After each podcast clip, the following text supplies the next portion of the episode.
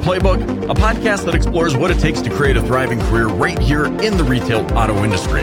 I'm your host, Michael Cirillo. Delighted, joyed, thrilled to be joined by Matt Lasher, the Director of Marketing for the West Herr Auto Group. You got to pay attention. This is a digital masterclass.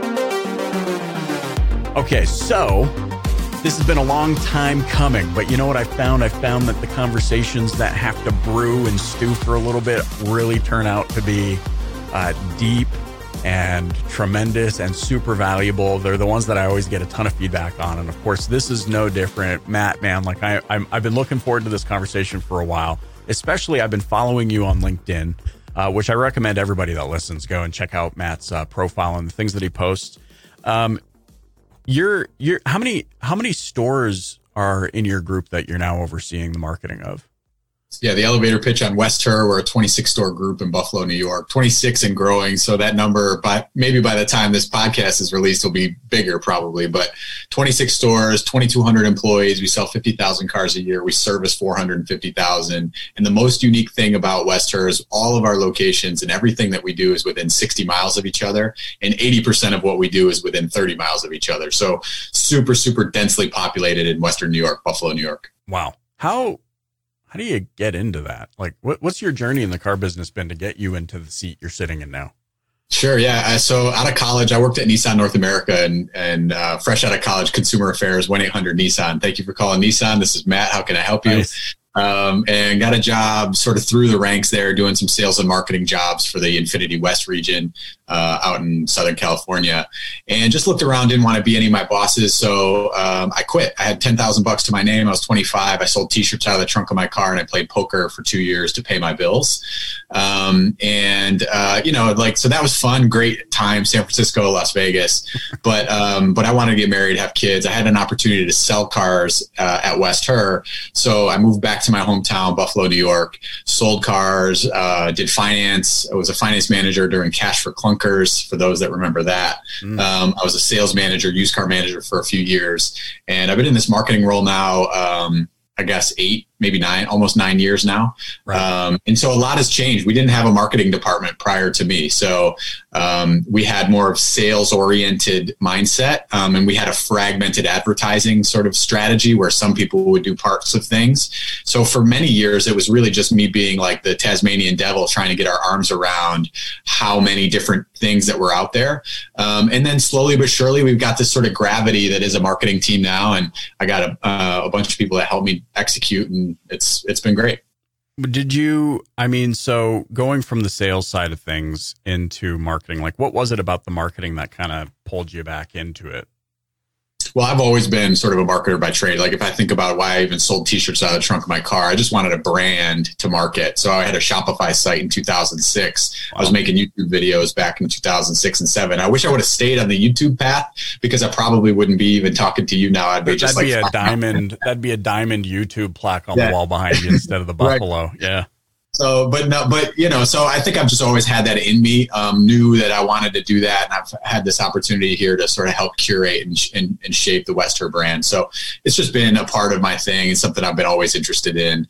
Um, and you know, the car business is great for that, right? We get to yeah. play with every marketing tool, tactic, technique that's out there, um, and it's a great privilege uh, to represent not only a, and, and, a company that does it the right way, right? So I think I wouldn't be as successful here if we didn't have like that end execution. I talk mostly about you know the human element of our business and I think marketing needs that. Marketing needs tons of empathy towards the sales side of the organization. And sometimes it can be a combative situation, I think, um, where one side feels like they're pulling more of the weight, but both sides need to respect each other.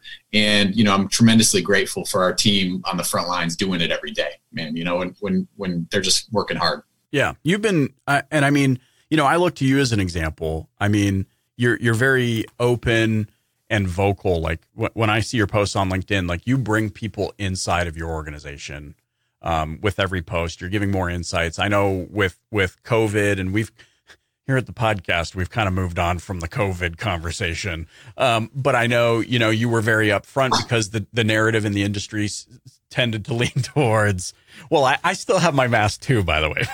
but, but you know, um, as far as like like anything, right? Human nature, something happens and just we all leech towards it. And, and very quickly, the whole digital retail conversation really started to, to creep into things. And you were, you, I remember right out of the gates, you're like, look, I got 26 rooftops.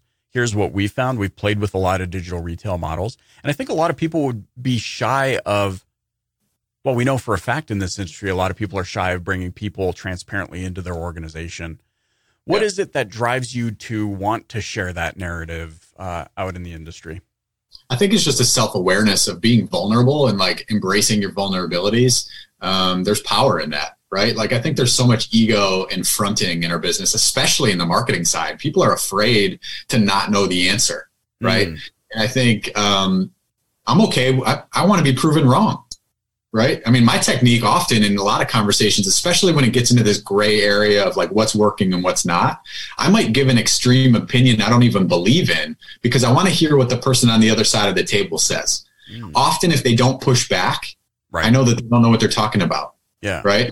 And they're just sort of using talking points and that sort of thing. But I think it's really important that we're all on this journey together and we're all figuring it out. And there's things that are, con- I mean, like Instagram stories where a place where we execute on wasn't a thing, you know, a couple years ago. Right. Right. Yeah. So nobody knows exactly like how it how it should go. And I think we should have fun with that. We should be okay with the fact that, yeah, we could try this. Um, and also, you know, ultimately we make all sorts of different decisions, especially at a company like West Herr. We make inconsistent decisions with money right? Um, not everything's perfectly optimized. I think in digital marketing space, we want to like optimize everything, mm-hmm. but often there's like these political decisions. There's reasons why you're making a decision that's like, okay, yeah, this thing, this tool might suck, but I'm going to like sign up for it anyways because, right, right, of some of these macro decisions. So I think that nuance is is an important thing worth talking about and and exploring. But yeah, just being vulnerable, man, and self aware, I think is uh, is the only way forward for people to connect. That's amazing. Does that feed into, um, you know, I guess your opinions around OEM programs, co-op programs, or mandated this and that? Is it? Do you think that's more of a political thing, and there's kind of outlying decisions as to why I would be a part of that or not be a part of it? Yeah, I think there's a tremendous uh, pressure on dealer groups like West Herr that have represent all these brands. You know, it's a great privilege to be a new car dealer right? And it's a franchise and it's a, basically a monopoly. Call it what it is, right? Like if you want to buy a Subaru in Buffalo, New York, there's one of two choices you have. Right. Currently, right? Sure. And so so with that comes a responsibility. So we have to play the game that the OEMs think that they're playing.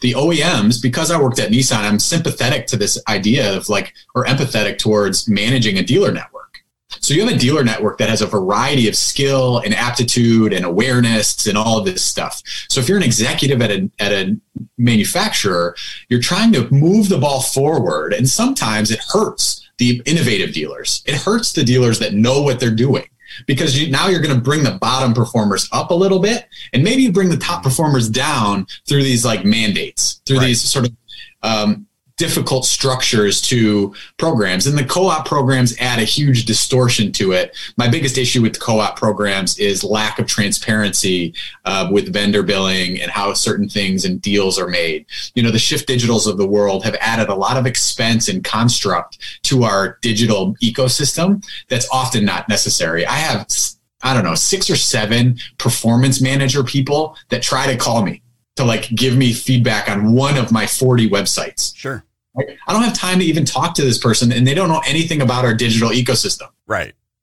But yet we're paying for that. I know that's built into the, you know, matrix, sure. right? Like Shift is, is getting their money for that person plus the profit, right? right? Um, along with sort of opaque, opaque billings and like you don't even know what percentage is admin fee and what actually goes to media spend. Uh, but really, you know, digital retailing as an example, I think we were chatting before this started. I'm pretty against digital retailing as it sits today. I'm a huge proponent of customer affordability and customer payments because I think we're all payment driven. But I think the tools today are broken. I think every digital retailing tool is solving the wrong problem. They believe that customers can get to the correct VDP Customers don't know what they can afford. That's why there's 350 salespeople at West Herr. Mm. Customers don't know what their options are. That's why they ask, "Hey, I need like a third row seat. What are my choices?" yeah. Right? we're framing these tools as like a panacea that every consumer is going to be able to find themselves on this perfect car and they're going to be able to work through this eight step process to negotiate something. Right. Right. And it's just a, it's a, it's a fraudulent, you know, effort to say this is the way forward. I think we're trying to evolve and I'll be sympathetic to the vendors too. Like, look, you got to start somewhere right? But this mad dash over the last six months to install digital retailing and push it into the dealer network, totally wrong. Yeah. We have now three digital retailing tools that have been, we've uh, committed to um, three different tools within our organization. I want one tool if I have to have one, but right. we have three different tools because of political pressure and because of OEM nuance. Mm-hmm. So now we're just increasing the fragmentation of our consumer experience, which is going to make it overall net negative experience for somebody shopping at West Herr. So if I'm competing against Carvana or Amazon or whomever, I've now made it infinitely more difficult to manage the programs. The user experiences are different. A customer doesn't know what they're even getting when they go to one of West Herr's websites versus another. Right. So it's created a huge problem. And at present, you know, there's really no solution, but we make these decisions out of political reasons. So, like I mentioned at the beginning of the OEM relationship, we have a responsibility to be a good corporate partner. And so, you know, look, we can take this short term and say, fine, we'd love to educate the OEMs that'll listen in terms of we've been doing this for a few, a few, years. We have some context and perspective. You know, one of the brands we had to install a digital retailing tool on, we sell 65% of the new vehicles in the market. Wow. So, but they forced the digital retailing tool on us, claiming that we were going to lose market share if we didn't have it.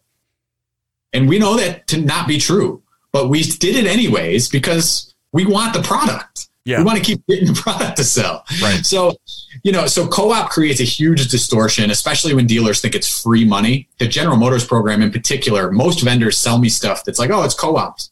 Well, what they don't ever understand is that the way the General Motors program works is it's not 100% reimbursed. It's 40% on the, 40 cents on the dollar. So I'm still paying for it with dealer money it's going into a bucket that I have to use on approved expenses or whatever. Sure. But it's not 100%. It's my money to begin with, right? Right. And they frame it as like, well, it's free, you know, and I think dealers even misunderstand programs at times. So it's a fascinating ecosystem. Um, I think there's some challenge. There's probably some good, but it is stifling innovation. It is it is disrupting the consumer in, uh, experience, and it's not allowing the most innovative dealers to go. I think if you're a CSI is strong and you're a good operator, you should be able to use whatever tool set you want, right? You should be able to create the tech stack that you want because that's how we'll get more dealers, regionalized dealer groups like a $2 billion West Herr that can fight with a Carvana. We're big enough to make our own tech. We're big enough right. to invent, you know, and, and go in those spaces. So you know, I hope that there's a little more open mindedness, but I'm not confident that 20 OEMs will all all of a sudden come to come to like see the light bulb and be like, oh, you know what, Matt, you're right. Let's uh, let's give you free reign. Yeah, and do you think the there's the element uh, one layer up from the dealer between Shift Digital and the OEM, where the OEM's like, okay, well, I mean, they're just going to make this whole thing easier for us because they know, quote unquote, know what needs to happen. Mm-hmm. And so then that deal happens and then that deal gets passed on to you like, hey, that's why we're a part of this program. That's why we've selected them. They've got the experience. No doubt, Shift and others proclaim that they have all the answers of how this will self manage this. So the, the, the deal is with the executive at the OEM who probably doesn't have enough experience in this realm right? There's just not that many OEM marketing executives and that sort of thing that have had retail operation experience. So they're not because it's a different skill set. To manage an OEM is a different game than managing the dealers, right? Sure. So here I am, CEO or, or CMO at Nissan. I have a problem. I have a thousand Nissan dealers that are poorly performing in digital. But I'd say this I think the mistake is believing that they need to solve the dealer's problem. I think the mm-hmm. OEMs should focus entirely on their tier one efforts. They already spend millions of dollars on their o, on their OEM website. The configurators are better than the dealer websites. The emotive pictures, the package descriptions, the incentives, all that stuff is already available. Now, what they need to do a better job of connecting to the dealer network is just providing leads back to the dealer operators, right? Don't care about the tier three ecosystem. Just let the dealers, the innovative ones, do what they're going to do. The subpar ones are going to do what they're going to do also, right? Just by mandating some, you know, approved vendor for a website doesn't mean that you've solved the problem. So I think if they just back up a bit on the tier three side and focus entirely on how can they distribute leads via their tier one website and focus all their marketing efforts towards the Ford.coms of the world, the Chevy.coms of the world. That can work within the dealer franchise model. They just need to distribute the leads, you know, equitably and whatever yeah. rules uh, they want to, you know, come up with for that. Yeah. And I mean, there's the, the layer from where you are basically rubber meets the road, essentially, where you're going to have ultimately infinitely a better understanding of what drives your market and consumers in your markets than they will. There's just no possible way to have enough people internally at an OEM dedicated to each market. I mean, you have your regional manager, but that regional manager is not living in the community 9 times out of 10. They're not seeing the the subtle nuances of the economic drivers in that area or they're not understanding why Corollas are not selling in the prairies where 80% of the people make their living off of agriculture and why you're ultimately selling more trucks and less of right. this. And, but, but they get their, you know, things that say, hey, well, you need to sell this. You're not showing up on this report the way that we need you to show up, et cetera, et cetera. And so it really, you know what it reminds me of? It reminds me of book publishing. Um, when I published my book, there were so many differing opinions, and I basically came down to you guys know how to publish a book, you have no idea how to market it. Yeah. You're like you you know how to create the actual book, but you you have no idea how to actually sell books. Like there's no way I'm buying 11,000 copies of my own book so I can make a New York Times bestseller list. Yeah. Like yeah. well, to, you know. I've never heard that analogy before, but I really like it. I mean, especially as it relates to automotive, I think the OEMs are terrible about marketing their own product to the dealer network. Mm. Like, so there's there's examples where I don't know about a new product launch. Like Lincoln renamed all their lineup, sure. right? Corsair and Nautilus and all this right. stuff. It took me probably a year to like figure out like what's what again and like what like and so you know look you if I'm having a hard understanding what things are yeah exactly so so I think sometimes even like like if we think about micro content now we think about as as marketers what we do to distribute content across networks and other things like it's almost like deal the OEMs could do a better job of creating micro and usable content for people like me be like hey look I don't know how you're going to use it. I don't know where you're going to even put it, but here's a 15 second thing that could be suitable for Instagram stories. Okay, mm. cool. Let me download it let me be able to play with it or do something with it. Maybe edit it maybe add a logo to it or something. Sure. But like you know it or or what about these build configurators? Why can't that just be syndicated to every dealer website? Why do the website providers have their own that is not as good right, right. like it just optimize it. If it's an a b test sort of optimization thing the dealers aren't going to do it. So just solve it. Solve for it. Here's how we want the configurator path to go right? Yeah. Um, and I don't think so. I don't think the OEMs think enough about that, and they don't empower their field staff to know enough about that. They put pressure on their field staff to check boxes. You mentioned pandering to a report, right? So like often we have these group reports of like leads or like whatever, right. time on site or mm-hmm. you know bounce rate or bounce something. Rate. I was going to say bounce rate. Yeah, or you know conversion percentage, or what sure. you know whatever. Mm-hmm. And and so we get compared against all the other dealers in the region on a report that means nothing and somehow we're supposed to pander to that report, right? Like, like, well, or don't you want your dealer excellent award, uh, excellence awards? You know, Three Birds and others, they yeah, have these yeah. like report card things, right. you know, and like, okay, like you're looking at a, this one little fragmented piece of an ecosystem. WestHerr.com represents over 50% of our website ecosystem. So we have a website group site that's on par with cars.com and Auto Trader and cars, CarGurus in our market, right? And so it gets 10 to 15 times the traffic as a single standalone website gets in our network. Wow. So when an OEM comes to me to talk to me about my one child site that gets 10,000 sessions or less a month, right? I'm like, yeah, I, sure. What like what? What do you need? What, what like what's wrong right now? You know? Like you know it's like that mark zuckerberg quote in the in the social social network where he's like you're getting like my minimum amount of attention like required or whatever. I forget exactly how yeah, that yeah. Went. um i don't know. Yeah. It's like basically if i have to sit here and listen to you if the choice is to sit here and listen to you or watch Shaquille O'Neal star in the movie Kazam, I'm going to watch him star in the worst movie ever made. yeah, I totally, I'm with you. I, I, will say there is some value and some actually talented shift digital type reps that like do care about their job and like they're doing a sure. good, like we had a, a, CTA was broken on one of our child sites and I didn't know about it for like six months. A, a shift digital person came in and was like auditing this website and was like, Hey, why don't you have this? It was like an e-price button or something. Why don't you have this e-price button? And I was like, I don't know. That's weird. Why, where is it? Right. Yeah. and it turned out like it just broke somehow. Like our vendor broke it. And okay, that like that was good value add. Like you found something that was clearly broken. Like good. Yeah, like, and you know what I would say to that too. Uh, like I agree with that. I don't think any of these companies start with an evil intention. You know, like you, you mentioned the social dilemma earlier. Um, we watched it the other night, my wife and I, and I'm like, I need to share this, but I feel trapped because the only place I know where to share it is on social.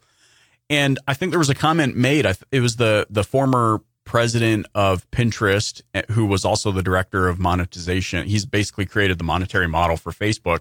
He said, you know, there were so many good things happening, and that was really our intention. You know, long lost family members were connecting with one another. Um, people were solving crimes, like there were missing people were being found. We didn't anticipate the flip side of that coin, which was, but how are people going to start to figure out how to use this? And I think, you know, to to the point of this conversation, I don't think anybody sat down, the OEM, Shift Digital, who any of these companies sat down and they're like, we're going to do wrong by everything.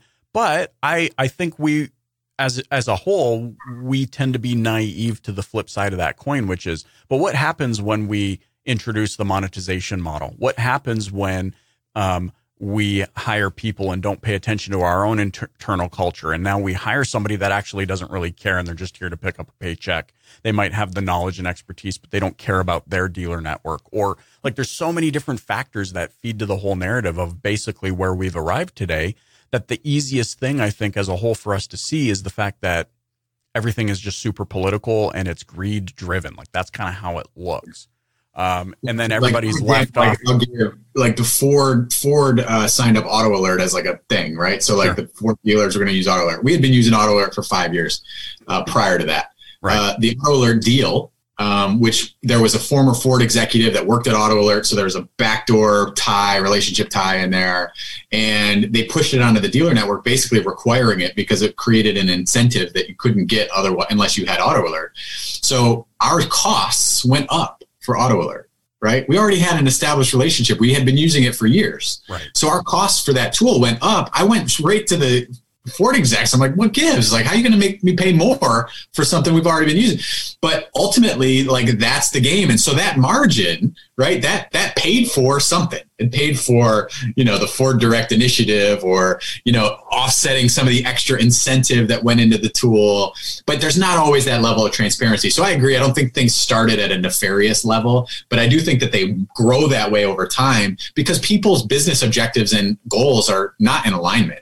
An OEM's goal is to wholesale as many cars as they can right? A dealership's goal is to maximize profit within their own ecosystem, taking inventory and, and selling used cars and service, right? Right. They do not have the same goals, right? So ultimately, you know, they're not mutually aligned. So I think it's interesting when OEMs push technology and process into the dealership because it's not really their process to define. Yeah. Isn't that interesting? And I love what you just said about, well, we've got two different uh, goals here. And I don't think sometimes we and that feeds into what you were saying earlier about self awareness. We don't realize that there actually is a disconnect. And the sooner that we understand that there is a disconnect between their goals and our goals, I think that's a, a huge bridge that we can cross to start making connections about okay, well, then how do we align or what can we do to maybe get the best alignment so that things seem much more sequential and much more unified?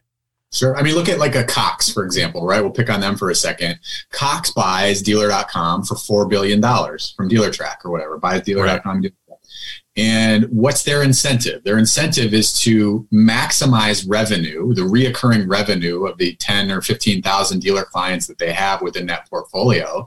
They do not have the incentive to innovate and disrupt themselves. What they want is to get the $4 billion back, back. that they spent, yeah. right? Yeah. And then after they start making enough money that they feel comfortable, they're like, ah, maybe we'll dabble in some innovation right? And so we as the dealer partners are like sort of left behind holding the bag of these dysfunctional organizations when when CDK buys eLead, well is CDK going to innovate eLead? No, they're going to roll with eLead, what it is, and the 3,500 dealers that use it, or whatever, 4,000 dealers that use it, and they're just going to milk that cow for as long as until and until they start getting dealer defections, or maybe there's an upstart that like starts taking share, sure. and they're like, well, now we got to do something. So these big tech conglomerates are totally not alignment with a dealership like a West Herr that really wants to innovate and push and like I want the best consumer experience possible, whether it's in store, digital, at home. I don't care. Like, I want it to be seamless. I want us to know who you are, contextualized, right? I want to understand those problems and I want our team to understand that problem so we can be fast and nimble and, you know, educated and make a great make, make a great experience. So the tools that we have today though will never get us there and there's no incentive for the vendors that we have today to do it. Yeah, wow. That's like I, that's the perfect summa- summation I think I've heard in a long time of just the, the challenge that we face. So my question is, what do we do? Do we just merely have to exist then? What can we be doing then at it, I love that you're using the term ecosystem. Um, I think that's just the perfect explanation of the everything that encompasses all the moving pieces. So, what can we do inside of our ecosystems for the dealer owner, the man, the marketing director, or the sales manager who's listening right now? What where does their focus in your opinion need to be in order to make the most of all the the spinning plates? You know it's really about process and self-awareness. Like every dealership's going to have i think they're different uh, things that they care mostly about. Um, but you know what? Often it's the non-glamorous hard work every day. So the buffalo bills hired sean mcdermott as the head coach of the bills and his phrase was trust the process right? Not caring about the result but caring about what are we doing every day to get better right hiring the right people recruiting the right players that fit within the culture going to practice to practice, giving everything you got every moment of every opportunity and trying to get incrementally better. And I can tell you at West Herr, like we live that out of like, I don't know how Scott did that exactly, but he's a humble guy, but he's created this sense of urgency and almost anxiety or insecurity in all of us as alpha top performers that there's no satisfaction. I mean, we sold, I, don't, I think we sold, I don't know, 5,500 cars or something last month. But like, we spent like five seconds high fiving each other, maybe. Yeah. And then it's like, well, how do we get better? Like, what do we do next? It's like the Chicago right? Bulls.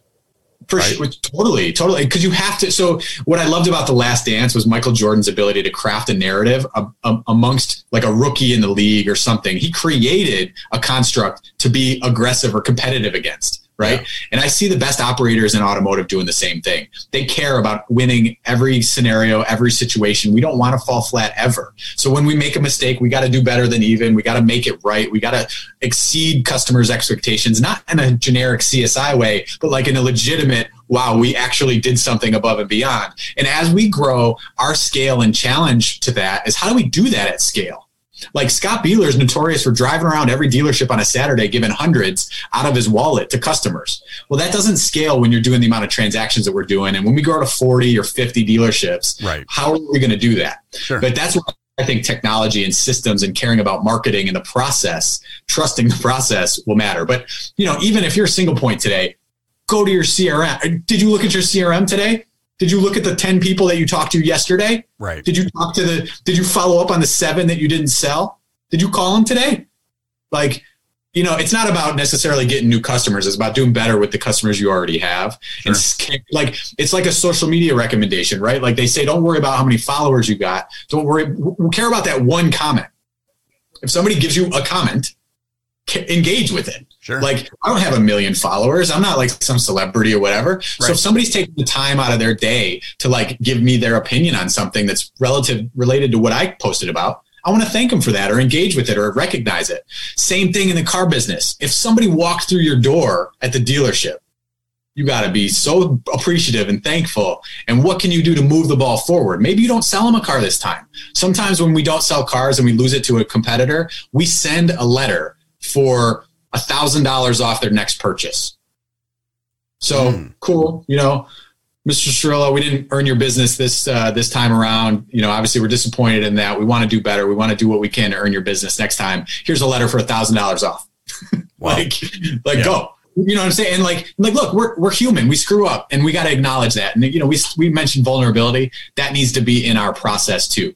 Arrogant managers or arrogant, like egocentric people, that is not going to be the way forward in this world of connection and like experience. So, you know, being self aware to how your organization runs like that. Like, does the sales manager actually get up and talk to the customer?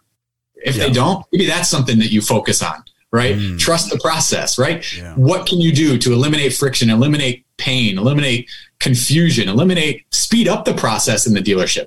I don't hear a lot of people talking about that, but throughput, I think, is going to be the next chapter for dealerships. And how can we be more efficient with the same number or less number of people in our building and sell the same number or more cars, right? How do we get more done with fewer people, fewer resources? And, you know, it'll be interesting to see how we do that, but I think technology will have to help us partly.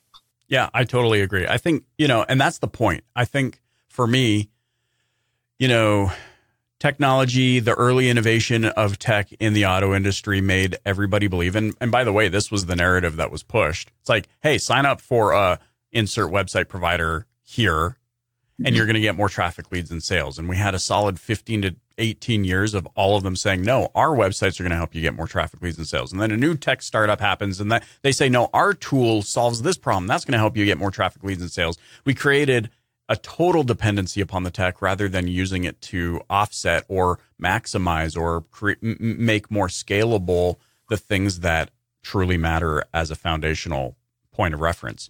Like you said, um, the manager coming and talking to people himself I mean, right. gosh, you you go to an Applebee's and the manager walks around and says, "Hey, how, how are you enjoying your visit with Can us?" Get today? you a water, right? Can I get you a new water? No, you know, but I'm a manager. I, I used to be a lot boy and a salesperson, and now I'm a sales. I don't get people coffee. We use a we use a tool that costs two hundred and forty nine dollars for our whole group. It's called Delighted. It's a net promoter score survey. And what it does is anybody that spends money at West Herr, anybody, sales service, whatever, they get an email on a scale of uh, zero to 10. How likely are you to recommend the West Herr Auto Group to a friend? It's intentionally generic. It's not how was your experience at the Subaru store. Sure. Would you recommend the West Herr Auto Group to a friend? Uh, about 7% of the time, which is actually really low, but 7% of the time we get a six or less. If we get a six or less, we have a process where we notify the managers are on it. Like we call the customer, we try to make it. We screwed up. Usually we screwed up. Like the 30 minute oil change took two and a half hours, or you know they said they'd have the car ready for me to test drive uh, when I got there, and I still waited for an hour and a half, or whatever. Like whatever happened, right? Yeah. We get that feedback. It does not increase the number of reviews that we get on Google. It does not do anything for our OEM measurements or report cards or whatever, but it does show us you know what's happened now that's the negative side but the positive side which i'm a big proponent of focusing and high-fiving positive feedback about 80% of the time we're getting somebody that gives us a 9 or 10 so sometimes they put comments or often they put comments of like so and so was great mm-hmm. well that gives us an opportunity as a management team to go talk to that person that actually did the work and say hey high five you did an awesome job with matt like good right. job yeah. Know? And, you know, I think managers, we always have the tendency to focus on the negative and like maybe that's just human nature, the human condition. I'm not sure. But ultimately, there's there's a lot to be gained with focusing on the sun and the positive too. Yeah, it's I think it's I think you're right about that. It's like if I point out the problem, then it gives us an opportunity to work on it. Yep. Not realizing no, there's actually a lot more that can come from positive reinforcement and and you know, I, I remember the story. Shoot, I wish I remember the book Maybe it's how to win friends and influence people. That sounds about right. It's about the the test pilot who m- made a mistake and ended up, you know, crashing the plane and, you know, whatever it was, 50 million dollar plane and super expensive and he was super afraid of seeing the CEO of the company and facing him and there's the CEO and he could see him as he parachutes down to the ground and you can see the CEO standing there and he's just freaked out and and as he approaches the hangar the CEO is like are you okay are you safe? Are you good? Yeah. Yes. I bet you learned one thing you're not going to do next time. Like it was like, you know, he yeah. didn't have to razz on him. He didn't have to whatever. He to me that's very positive like way of okay, cool. So we just lost 50 mil or whatever the dollar figure was. But are you okay first and foremost? And I bet you learned something you're not going to do next time. Yeah. Okay. Well, love that. I love those subtle leadership examples. I mean, yeah. there's all sorts of stories where you see those really excellent leaders take advantage of those moments in time and those opportunities. Yeah. And I think, you know, such a huge impact on where things can go. I think sometimes we forget, based on the whole technology conversation, that it is actually the people in this business, the powerful, great, capable, talented, beautiful, amazing people in this industry that are the ones that are going to move it forward, not the dependency upon one tech alone. You know, I, I, look at examples. I brought this up on the podcast before. When we often think about disruption, we think of companies like Airbnb or Uber or whatever. But when you really look at the concepts or the philosophy behind disruptive innovation, it has nothing to do with, um, you know, some small startup that came up with a new, fresh concept. It has to do with serving the needs of a specific market in a way that a larger incumbent could not do it. Well, in the case of Uber, you know, we often, so it gets misrepresented. We think in order to be dis- disruptive, we have to come up with something that's never existed before. Is that really what Uber did? Ride sharing existed, taxi cabs existed, people paying for it existed, people were already paying for rides. Uh, cars already existed. They didn't invent those. They didn't invent the internet, payment processing, smartphone apps. They just took resources that already existed and marketed it in a in a new experience for a specific you know target market. And now look, 10 years later, which by the way, they started during the last recession, 10 12 years later, they're now in a position where they can be handing out billions in relief and you know, philanthropic type, you know, offerings to a market simply because they assembled things that already exist. And so I love what you're talking about. You're talking about, hey, I've already got a tool set that already exists. How I leverage it, how I leverage people, how I leverage process or or have the right process to leverage all of this, that's what actually is going to make the difference and there's an art to like focus decision making and what things do you care about. So and we all struggle even a group like West Herr we struggle with caring about too many things right? We have too many initiatives too many things to focus sure. on. Yeah. And uh, often you don't get the depth or you know the push that's required because you're a little bit little bit scattered right? So you're like doing this thing real fast and you're moving on to the other thing. Right. But there's an art and a skill and that's like the most senior leaders of our industry especially in the retail side need to set those agendas really intentionally you know and, and just be interested in how can we thrive. Dealership groups are customer service organizations. That's what we are right? Like so we need to be all in in whatever mechanisms and ways that that matter to best serve customers. Otherwise, we're just a commodity throughput that's very easily replaced by Amazon. Right. Yeah. Amazon has a better buying experience. so when they start selling Toyota Corollas, eh, you know, and they got 10 Toyota dealerships that they can drop ship from, you know, you better have a customer experience that's worth something right? Yeah. You know, now that that that sort of goes a little too far and like discounts our people. Um, but but I know that that's I view that as like a longer term risk of like something that could take certainly the commodity business. I still think that there's an art to this to this business and like understanding people say they want a Corolla but they leave in a Hummer. Like, you know, like things like that happen all the time. So, you know, like people don't really know what they want, which is why there's real estate agents still, right? Sure. Like you know these types of things like human beings can guide other human beings and there's a skill in that um, that i think is often discounted by the tech providers and the oems who maybe don't fully understand it because they never sold a car in their life it's so funny you say real estate agents because for the longest time I felt like, you know, it was so nice to sell my own home standing next to a real estate agent. Because for the longest time I was like, what are you even doing? Like, cool, you put an ad on MLS or realtor, realtor.com or whatever it is. And, but at the end of the day, I was there. You told me not to be here, but you had all these showings and no luck. And then I end up selling my own house and I got to pay you the 20 grand or 20. and then I realized though, and this was years after when maybe I had gained a little more self awareness. I'm like, ah, but you know, it was really worth it having them there when I was like, wait, should I bring this up? Yeah. Or wait, should I show them that? Or is this a big deal? And and to have their understanding of the market and their experience to to to counsel me that like that's worth something. It can't be discredited. And we see that all the time. Yeah, there's this negative stigma in the car industry that you know is hopefully hopefully going away. But I mean, people still don't realize, even when they leave a bad review, how integrated the sales professional was in their decision making process and showing yeah. them and trying to make it as easy as possible. And and so I find it interesting where I re- oh, you'll read a negative review and it's like, yeah, it took so long and they did that, but but Matt was good. you know, Matt, Matt really was able to show us a couple of things that we never saw. But it's like, yeah, do you not realize that helped you make the purchase? You know, well, consumer demands are really challenging and increasing, and you know, it's hard sure. to fully execute, right? And that's what our challenge is to continue to improve the experience, make it faster, make it more flexible, make give it, you know, the Burger King treatment, have, have it your way or whatever. Sure. Um, you know, and I think we need to continue to strive for that, you know, and, and looping full circle with all the co- co-op and OEM and mandates in our industry. I just don't believe that that's going to create the flexibility necessary to move us forward in meaningful ways. Um, you know, maybe we'll take incremental steps forward, but I, you know, it's just going to be real challenging. If it's always this fragmented world, um, it's going to be hard, right? Yeah, right. Love it, man.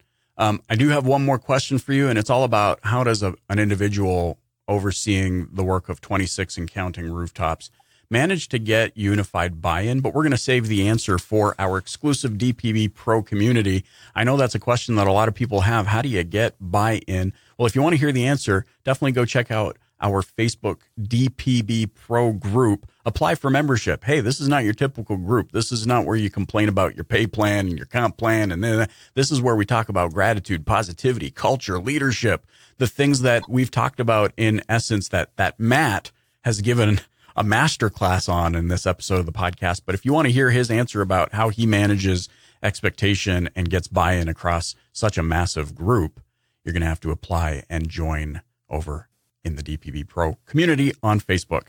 Matt, man, seriously, a masterclass. Like, I love this conversation, dude. You are so dialed in. I could listen to you talk about this stuff for hours and hours and hours. And I trust me, people that know me know that when I say stuff like that, it's authentic and genuine. If you sucked, I'd probably tell you it sucked. But, but this was phenomenal, dude. And I'm so glad that we were able to connect. Um, how can those listening uh, connect with you and just follow your narrative and your outlook on the just, industry? I would say the easiest way to get at me is link, find me on LinkedIn, Matt Lasher, um, and I try to be responsive to DMs and other things. But similar to the podcast, I'm not that receptive to cold pitches, so be careful. Uh, be, be, careful there. I might call you out for a, a, a lazy pitch. Um, but yeah, just look me up, Matt Lasher. So happy to connect and um, you know appreciate whoever listened and you know would love the feedback to the show too. So you know, if you disagreed with something, I love that too. So amazing. Thanks so much for joining me on the Dealer Playbook podcast. You got it, buddy.